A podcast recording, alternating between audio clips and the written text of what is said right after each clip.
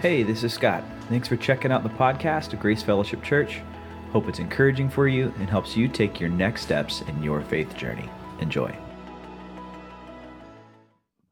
Well, my name is Scott. I'm the lead pastor here. I think I've had the privilege of meeting just about everybody. We're so grateful you're here with us this weekend. It's a, a significant holiday for us. Part of that, especially men, thank you for being a part of this. Um, we believe that when you get the man, you get the family, get the family, get the community, get the community, you get the world. So we purposefully try to target uh, gentlemen because it's often just a missing part of what church is, and we want them to be engaged here. So, men, way to lead your family to Jesus. When they see that in you, it makes the biggest impact on your kids, your grandkids. It's such a big deal. Before we start our conversation, I want to let you know what's coming up. Next week, we're starting a brand new series for kind of our summer term here and uh, it's going to be really powerful. It's going to be really, really practical as well. Have you ever found yourself asking, like, kind of having this hypothetical situation in your head, like, if I knew then what I knew now, how much more different my life would be? And if I could go back, man, I would probably stay away from that person. I would invest earlier. I, I would, I would have left that party just 30 minutes earlier than I, than I stayed. For me, I look and I'd say, man, if I could go back and I was to marry my wife all over again, I would be even more excited then than I, than I really was, right? We, want, we like to look back on our lives and we think we, if we had only known then what we know now, that's kind of the framework that the book of Proverbs is built off of. A father speaking to his children saying, hey, here's some wisdom for you. So if you found yourself saying that, you want to be a part of this. This is the kind of series you wish your five year, 10 year old younger self would have listened to. This is the kind of series you wish your kids would listen to because your heart breaks for them as they navigate things. You want them to have that kind of wisdom. So just want to make sure you know about that. You plan to be here with us. We're in a series t- uh, this weekend called How to Live with Other Human Beings and Not Lose Your Mind. Because we recognize that hurting each other as human beings, that's something that we do most naturally. I don't have to work hard to be selfish. I don't have to work hard to be offensive. Like it's just in me. It often comes out. And so, what do we do? We actually have to make forgiveness a part of our regular rhythms. It's necessary for relationships, it's absolutely critical in our relationship with God. And so, that's what we've been kind of looking at. Last week we said that there was some foundation stones that frame this whole conversation. Think of them like three pillars. And I just want to keep this in front of us because often when we start talking about forgiveness, if we're confused on these things, it just doesn't always make sense to us. The first pillar is this is that forgiveness is not an act as much as it is a habit. In other words, it's not forgive and forget because I'm a human being. I can't forget. So it's not simply an act that I do, it's going to be a habit that I have to come back to over and over again. Jesus said it this way He said to Peter, Listen, Peter, you're not just going to do this like once or twice or maybe even seven times. You're going to keep coming back to forgiving someone. The more they hurt you, the more you actually have to make that decision to forgive them. And, I actually find that really helpful because there's been times where I've tried to press into forgiving someone, and I thought, well, I've forgiven them. Isn't it just done? Like, can I just. No, I, I have to actually choose I'm going to choose to forgive them again tomorrow. And I'm going to choose to forgive them again the day after that. So it's not an act as much as it is a habit. Second pillar is this is that it's it's an act of the will, it's not an impulse of the emotion. So often we think I'm going to forgive when I feel like it. But we're, we're like, we don't need to be subject to our emotions. This is actually something we have a choice to do. It's not true that we would say, I can't control my feelings. We can choose to act in a certain way. And so that's really important when we talk about forgiveness.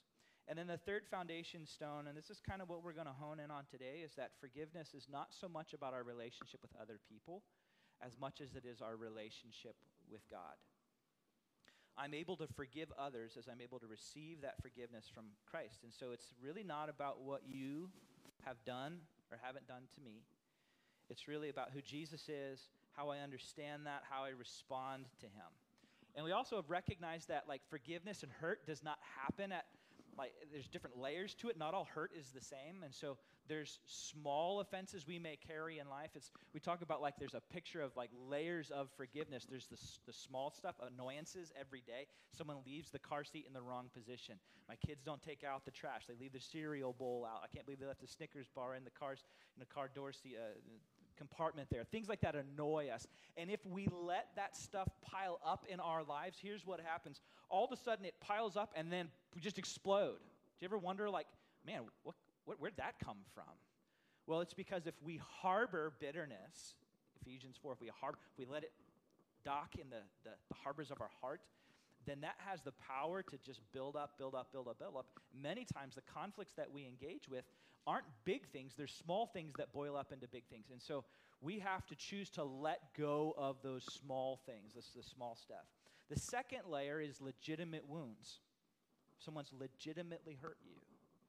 Now, Jesus actually gives us some process to walk through when someone's legitimately hurt you that he says in Matthew 18 about, you know, you're going to go to them. You're not going to wait for them to come to their senses. Sometimes they don't even know that that's happened. You're going to go to them. You're going to seek to get back to them, not get back at them. And then he gives us some, some processes by which we can seek to reconcile a relationship. So that's the middle layer. And then last week, we talked about life altering injustices. So this is where you've been a victim because something, someone did something to you. Your life is changed. How do we respond to that? If you missed any of that, that stuff's on our website, on our app. You can catch up with that. It's really, really powerful stuff. So this last weekend, here's what I want to do. I want to go to kind of the deepest core of where forgiveness comes from. Where does it start at? This is the seed of forgiveness. And if you're wondering, like, where do I start? I want to I wanna go into this. I know, I know that I have some outstanding things. I just feel that in my heart with somebody. Where do I start? This is where you start. In this layer, you're going to find the motivation to forgive because in our culture, it's like this like, you hurt me, you are dead to me. That's how our culture interacts with it. This is the motivation to forgive. In this layer, you're going to understand what the people are like who hurt you. And in this layer, you're going to find the strength to forgive, and it unpacks the secret of forgiveness. Now, before we get going, I just want to I want to run through a little exercise with you. And it's going to feel weird at the beginning, but then I'm going to pull it back around, and then it's all going to make sense. Okay, so uh, team, will you throw up there that Galatians 5 passage, 5 19 through 21? And I'm just going to read this passage to you. You don't read it out loud, just hang on to it, put it in your mind, and then you're going to engage with it in just a second, okay? Paul says this he says the acts of the flesh are obvious sexual immorality, impurity, debauchery. When do you hear that off? Debauchery, idolatry, witchcraft, hatred, discord, jealousy, fits of rage, selfish ambition, dissensions, factions, envy, drunkenness, orgies, and the like. I warn you, as I did before, that those who live like this will not inherit the kingdom of God. So there's a couple places in the Bible where there is a list, things that God would say, hey, in case there's any confusion for you, um, these are things that are bad. These would be sin. Sin just being missing the mark. It's, it's not going to produce good things in you. This is against my heart, against my mind. God would say that. He says that the deeds, or some of the Bibles might say the acts of the flesh are obvious. So when you see these things happening in your life, when they happen around you, it's kind of a no brainer. When this stuff happens, it's an inarguable, inarguable point. So it would be things like immorality, impurity, debauchery, and so on, as it says. So what I want you to do is this leave that list up there for a moment, Dakota. And what I want this, us to do is I want you to look at this list. And I want you in your brain, or maybe you can write it out if you're a note taker, that's fine too. I want you to think through this list, and I want you on a scale of 1 to 10, rank the seriousness of each of these sins. So 1 would be like, hey, yeah, you know, that's probably best to avoid. To 10 is like, hey, this is like death penalty level stuff, like kick them out of the camp level stuff. So go through and rate the seriousness. How serious is sensuality or drunkenness or jealousy? And don't overthink of it. And some of you are like, yeah, but what's the Greek say? That just means you're a nerd. Don't worry about that. Just get a vibe for what these things are, okay? Now, leave that up there. And as, as, as we do that, as we do that, I want to take us back to the beginning of our conversation where this whole topic of forgiveness started at. In Ephesians 4, this is what Paul says. He says, Get rid of all bitterness, rage, anger, brawling, and slander, along with every form of malice. Be kind and compassionate to one another. Now, here it is forgiving each other, just as in Christ God forgave you. Forgiving each other, just as in Christ God forgave you. Dakota, go ahead and show the Ephesians 4 passage, verse 32. And just leave that up for a moment here. We said that, hey, we need to forgive each other. It's not hard to find in Scripture, we see it all over the place. Just as in Christ God forgave you. So the question, the question is this How did Christ, how did God in Christ forgive us? If that's supposed to be our motivation, if, if I'm a Christ follower and that's supposed to be true about me, how did Christ, how did God forgive me in Christ? And I want to warn you today, we're going to do some major thinking. You're going to have to put on your thinking cap. If you've not had your cup of coffee, you can go get it at any point. If someone's fallen asleep next to you, you can just, you know, give them an elbow or slap them in the face or something. It's going to be hard to stay awake maybe today. I'm actually going to uh, teach you an important piece of doctrine this weekend. It's a piece of doctrine. It may feel a little heady or boring, but it actually shows up in major, major ways in our lives. And it's surrounding this phrase, how God in Christ forgave us. And I want to look at this doctrine, I want to apply it to our lives, and we're going to look in the book of First John. So in your orange, uh, orange Bibles in front of you, this is page 832. If you don't have a Bible, please take one of these. We love giving them away. We have a whole stack of them somewhere, and we love to replenish them when folks take them. First John 2. Now, if you have seven of them at home, maybe that's too many, but, um, you know, we want you to have it if you don't have one. First John 2.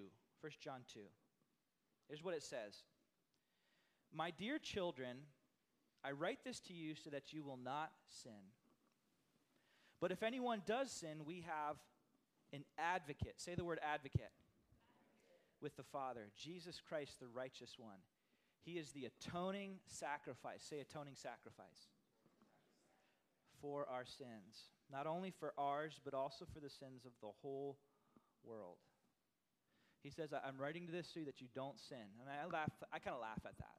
Like, I'm like, I, I know I sin. Like, in, in one hour, I will sin.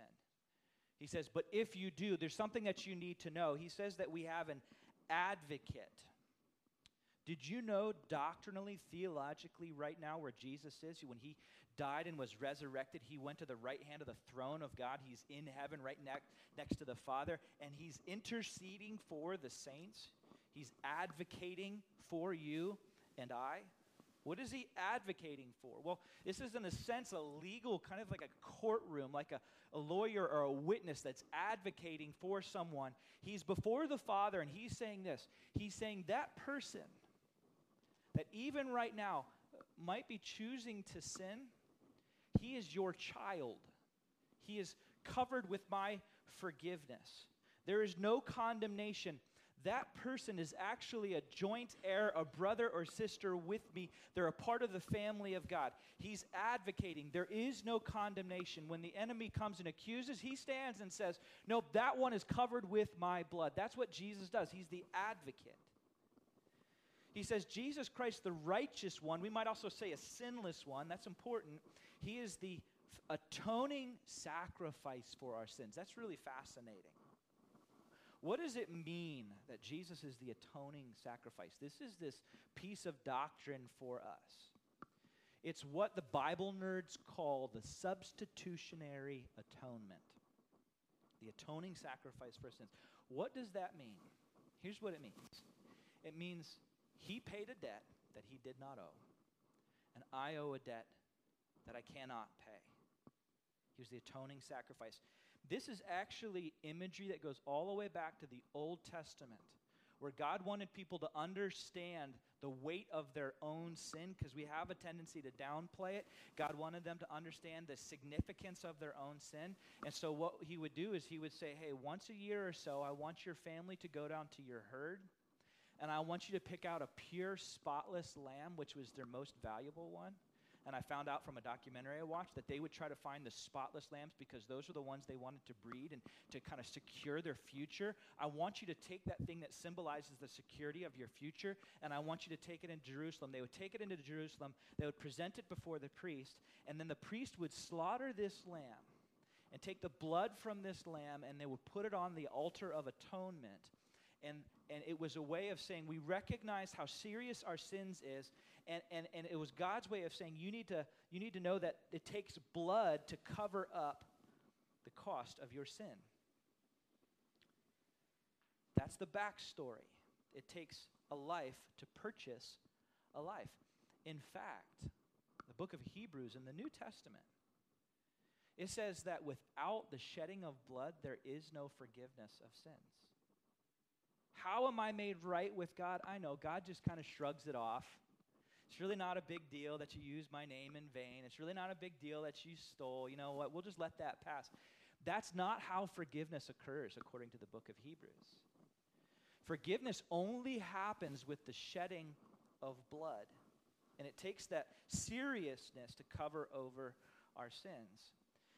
And so when you fast forward into the New Testament, it says that Jesus is the Lamb of God. He's the Lamb of God that would take away the sins of the world. He is the ultimate substitutionary atonement, the atoning sacrifice.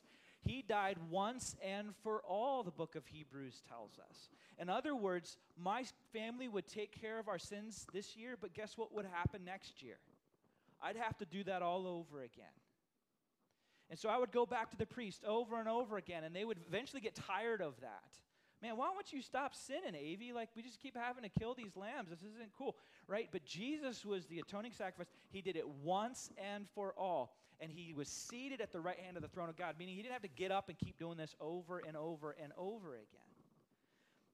The forgiveness that Jesus offered happened for all my sins in the past for all the sins that might happen now, and for all the sins that might happen in the future as well. That's what Jesus did the atoning sacrifice, the pure, spotless lamb, not happening over and over and over again. Now, we said he was the pure, spotless lamb. That means that he was sinless, he never sinned. I'm the one that deserves to be crucified.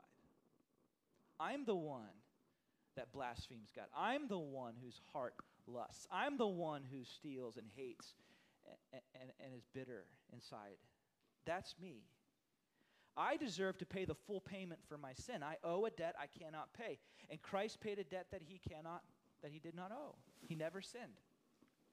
And he stood in my place to absorb the wrath of God that was deserved for what I did. That's that's the substitutionary atonement. That's the cornerstone of what we would call Christianity. And most of us would, would get up, we'd come into church, and we would basically believe some things about God, at least in a broad sense. That's why you would come into a Christian church rather than a mosque, because we would say that God exists and Jesus is his son. He is God the Son. And we, if we took a vote and we would say, Who believes that Jesus is God? Most of us would raise our hands. We would see that. And if, if we said, hey, who believes that most of us, we, we recognize that we're sinners? Most of us would raise our hands because have you ever told a lie? Yeah, I'm a liar. Have you ever lusted or taken something that wasn't yours? It's not hard to convince you that you're a sinner. Most of us would recognize that. I am a sinner. Jesus is God. I couldn't pay for my sins. Someone else, Jesus, had to pay them for me. That's the cornerstone doctrine of the Christian faith. Now, the problem becomes this the problem becomes that you and I tend to not accept or receive the fullness of the doctrine of atonement. And I would agree, Jesus is God, I'm a sinner, I'm not perfect, but we don't download the depth of what that means. And there's some ways that we kind of twist it or, or modify it. Here's some things that I wrote down. Many of us would accept comparative atonement. Comparative atonement is like, is Jesus God? Yeah, he's God. Am I a sinner? Yep, I'm a sinner. But it's not like I'm a murderer. It's, it's not like I've ever kidnapped anybody or I've dealt drugs. You know, it's a comparative statement. Do you need the atoning sacrifice of Jesus? Yeah, sure I do. Sure I do. But they, you know what? They really need some atonement over there. They're here. I'm, I'm just here. It's a comparative atonement. Another way that we might do this is what I wrote down as diluted atonement. Is Jesus God? Yep, absolutely. Am I a sinner? Sure thing. Is your sin a big deal? Well, some of them are. But come on, I mean, lust, lust, that's not a big deal. I mean, you lust. Everybody lusts. I mean, have you seen my pastor? I can't help myself. I mean, every it's not that big of a deal. Is it that big of a deal that I drop an F bomb? I mean, greed, come on, that's the American way. That's just a part of our culture. That's just, aren't you overreacting? Can't you lighten up a little bit? Do you, do you need the atoning blood of Jesus? Well, sure I do. But come on, just relax a little bit. The third way I wrote down here is there's self sufficient atonement. Is Jesus God? Absolutely. Am I a sinner? Yeah, I'm a sinner. Do you need Jesus? I do, absolutely. But what I need Jesus for is like the big stuff. And then after that, I got it. So, you know what, Jesus? I want the fire insurance. Keep me out of hell. I'm very anti hell. I'm very pro heaven. But then why don't you just kind of butt out of my life because I can, I need you for that, but I'll, I'll take care of the rest myself.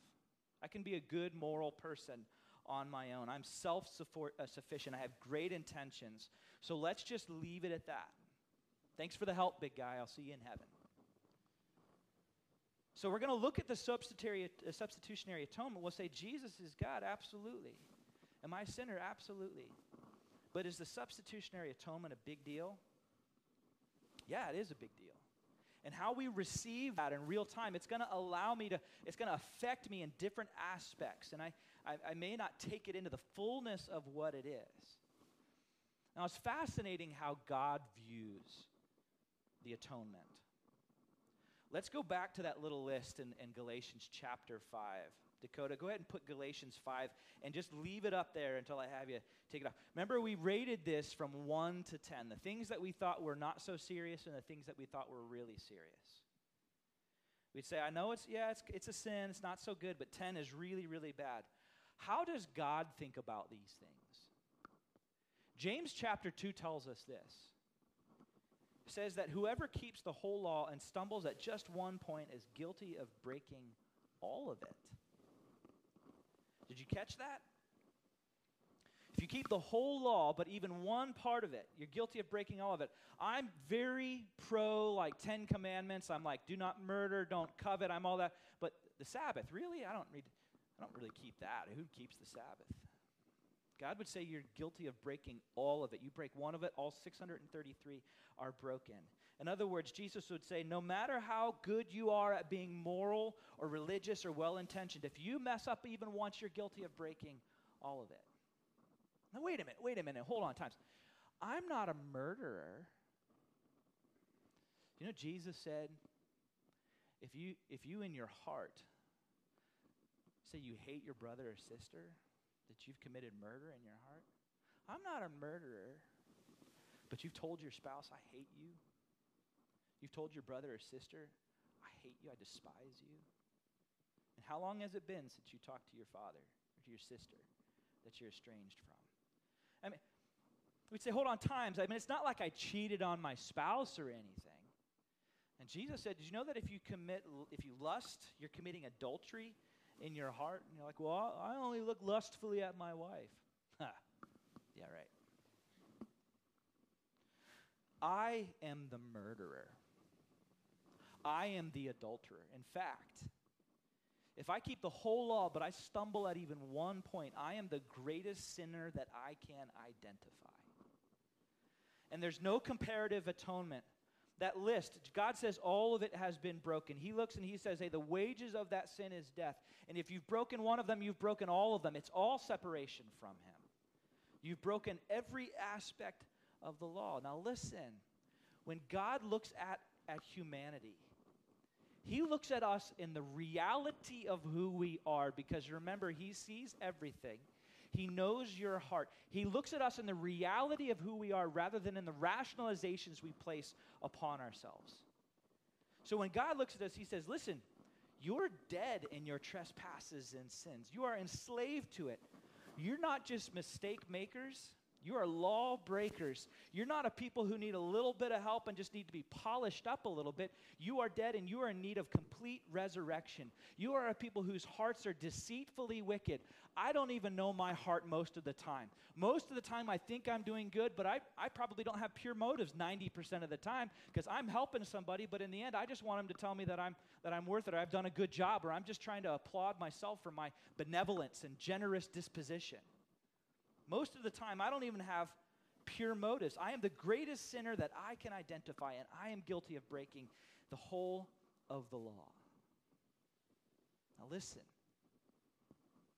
It was in that state that Christ came for you.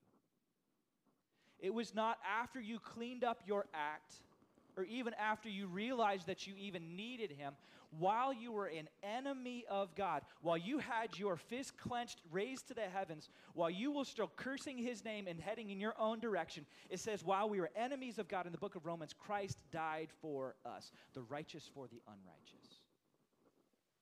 Christ died for me. And the enormity of God's love can only be understood when we grab hold of the enormity of my rebellion against Him. And the depth of the atonement can only be received when I grab hold of the depth of my sin.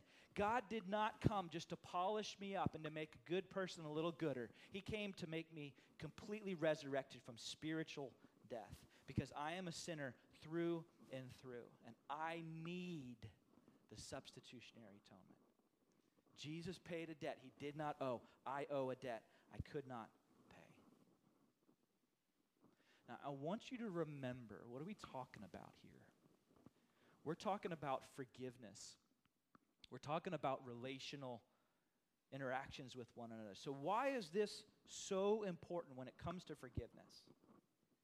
Because forgiveness will only be offered at the depth that it has been received and I'm only going to offer forgiveness to someone at the depth to which I have received it. Listen, so if I think I'm a really good person and I only need Jesus to atone for the really big sins, not the every little day things, then guess what? I'm not going to offer forgiveness that I've decided has crossed a certain line. So I'll forgive you for like, you know, getting on my nerves or not putting the car seat right back in the right position, but since I don't believe I would ever abuse, since I can't see myself as the sexual predator, I will cut off my willingness to offer forgiveness because I actually don't believe that I need it myself. Forgiveness will only be offered at the depth to which it has been received. And I, in my sin, I am as guilty as the one who sinned against me.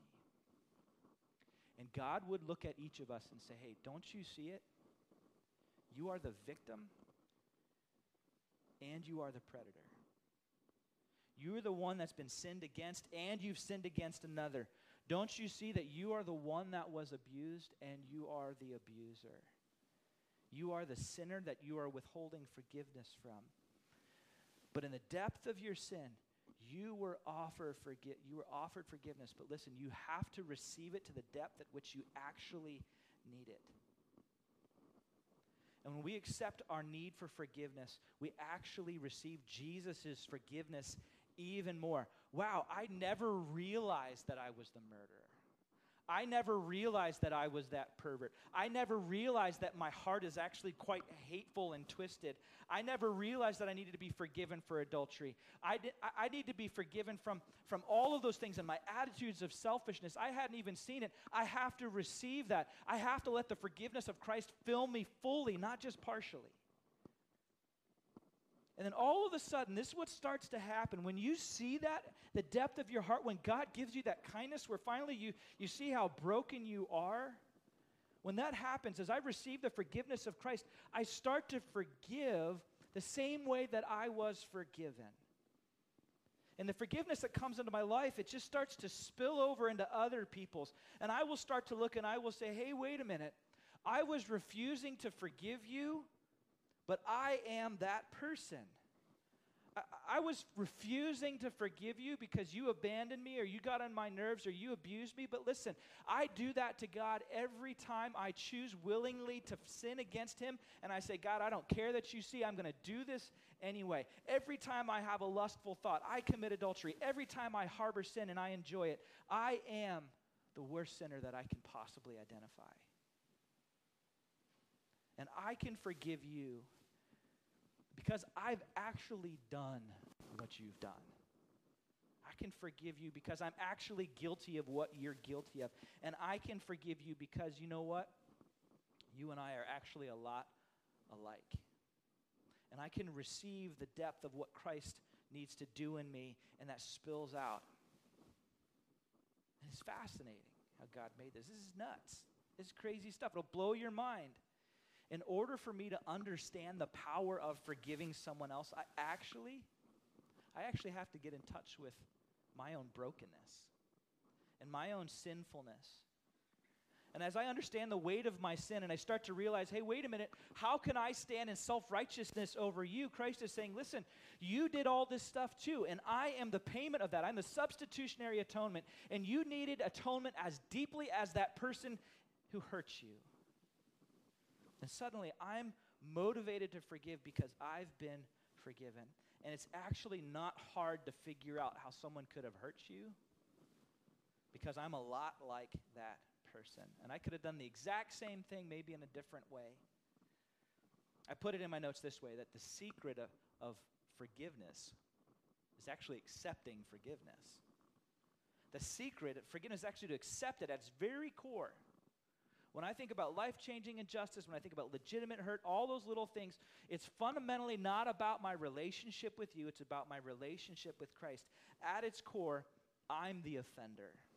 And I desperately stand in need of the atoning sacrifice of Jesus. I need to be forgiven.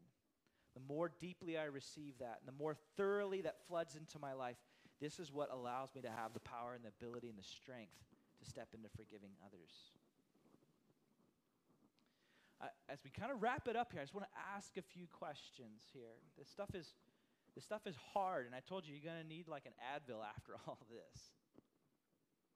It's hard because the world says, hey, you have a right to be angry, but we're in the same need of grace as everyone else. Let me ask you just a few questions here. Have you ever received the forgiveness of Jesus Christ?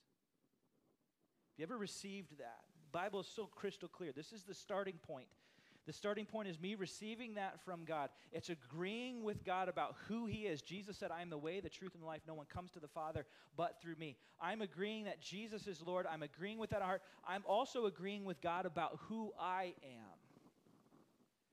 That, that I'm a sinner and that I need that. I cannot save myself. Christ had to intervene.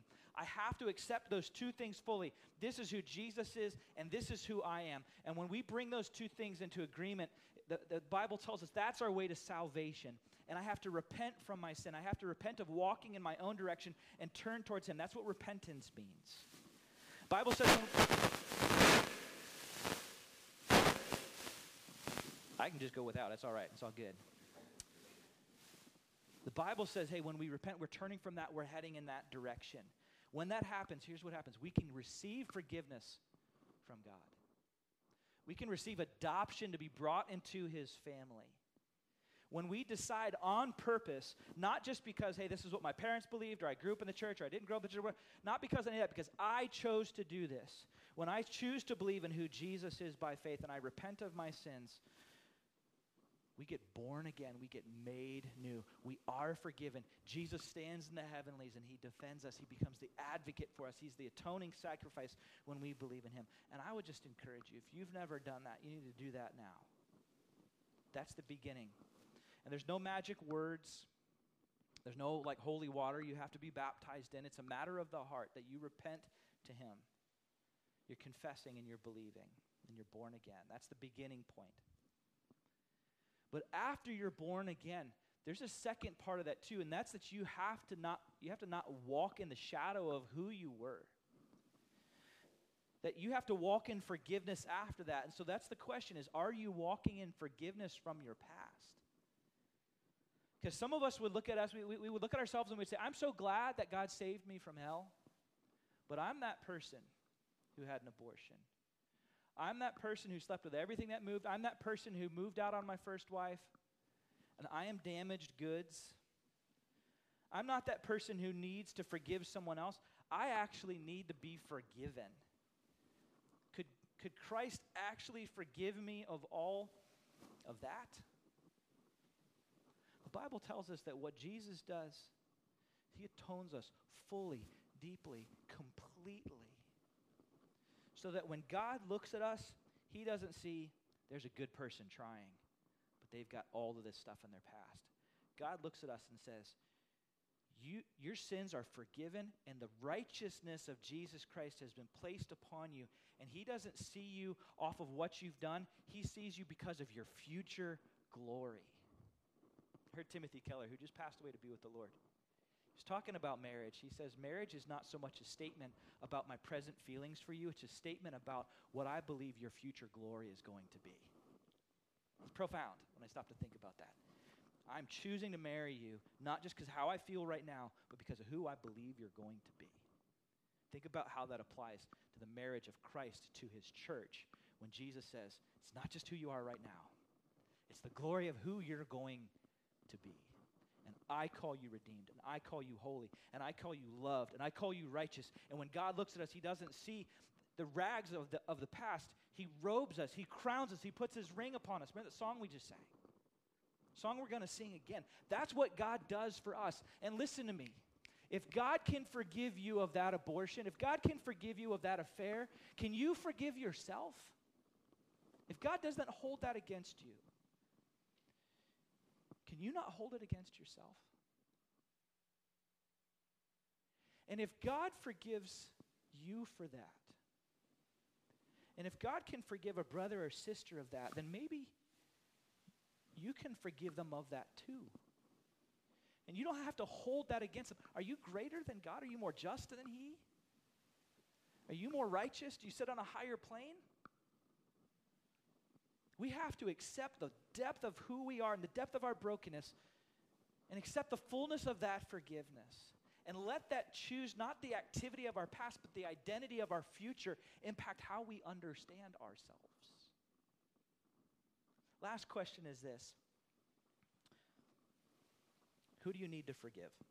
Who do you need to forgive? You've received this forgiveness from God.